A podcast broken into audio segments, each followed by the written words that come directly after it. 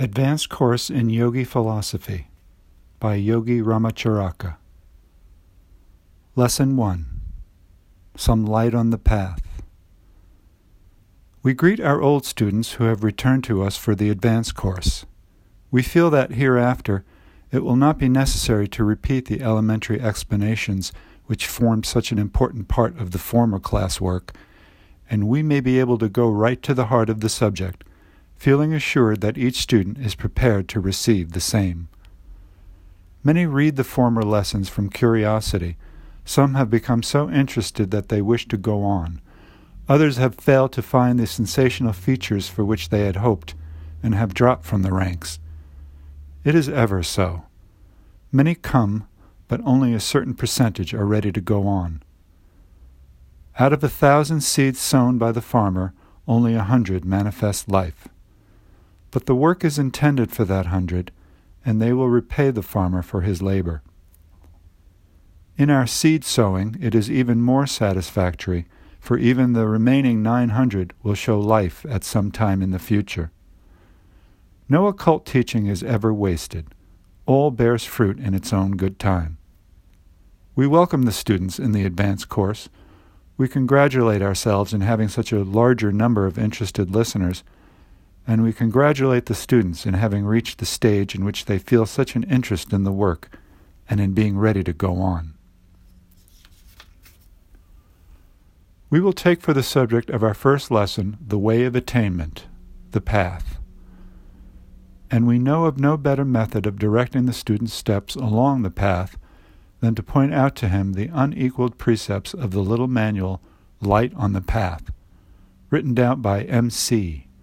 Mabel Collins, an Englishwoman, at the request of some advanced mind, in or out of the flesh, who inspired it. In our notice in the last installment of the fourteen lessons, we stated that we had in mind a little work which would perhaps make plainer the precepts of light on the path.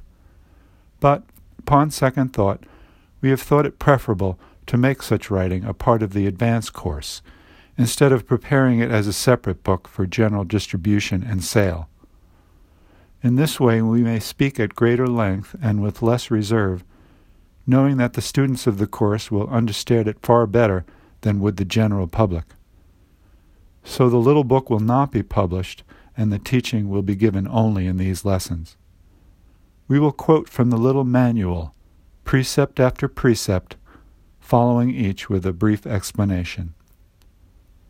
In this connection, it may be as well to state that Light on the Path is, practically, an inspired writing, and is so carefully worded that it is capable of a variety of interpretations.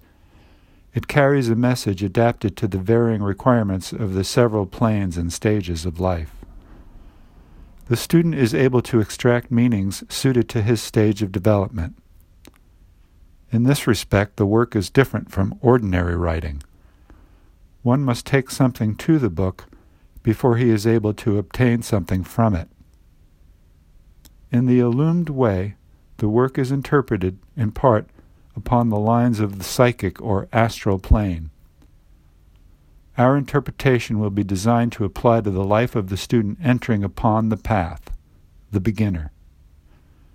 It will endeavor to explain the first several precepts in the light of karma yoga, and will then try to point out the plain meaning of the precepts pertaining to the higher desires, then passing on to an explanation of the precepts relating to the unfoldment of spiritual consciousness, which is indeed the keynote of the little manual.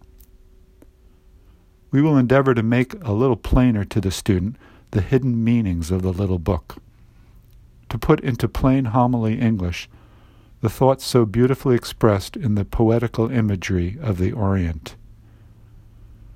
Our work will not contradict the interpretation given in the illumined way. It will merely go along side by side with it on another plane of life. To some, it may seem a presumptuous undertaking to attempt to interpret that gem of occult teaching, Light on the Path, but the undertaking has the approval of some for whose opinions we have respect, and has, what means still more to us, the approval of our higher self. Crude though our work may be, it must be intended to reach some, else it would not have been suggested.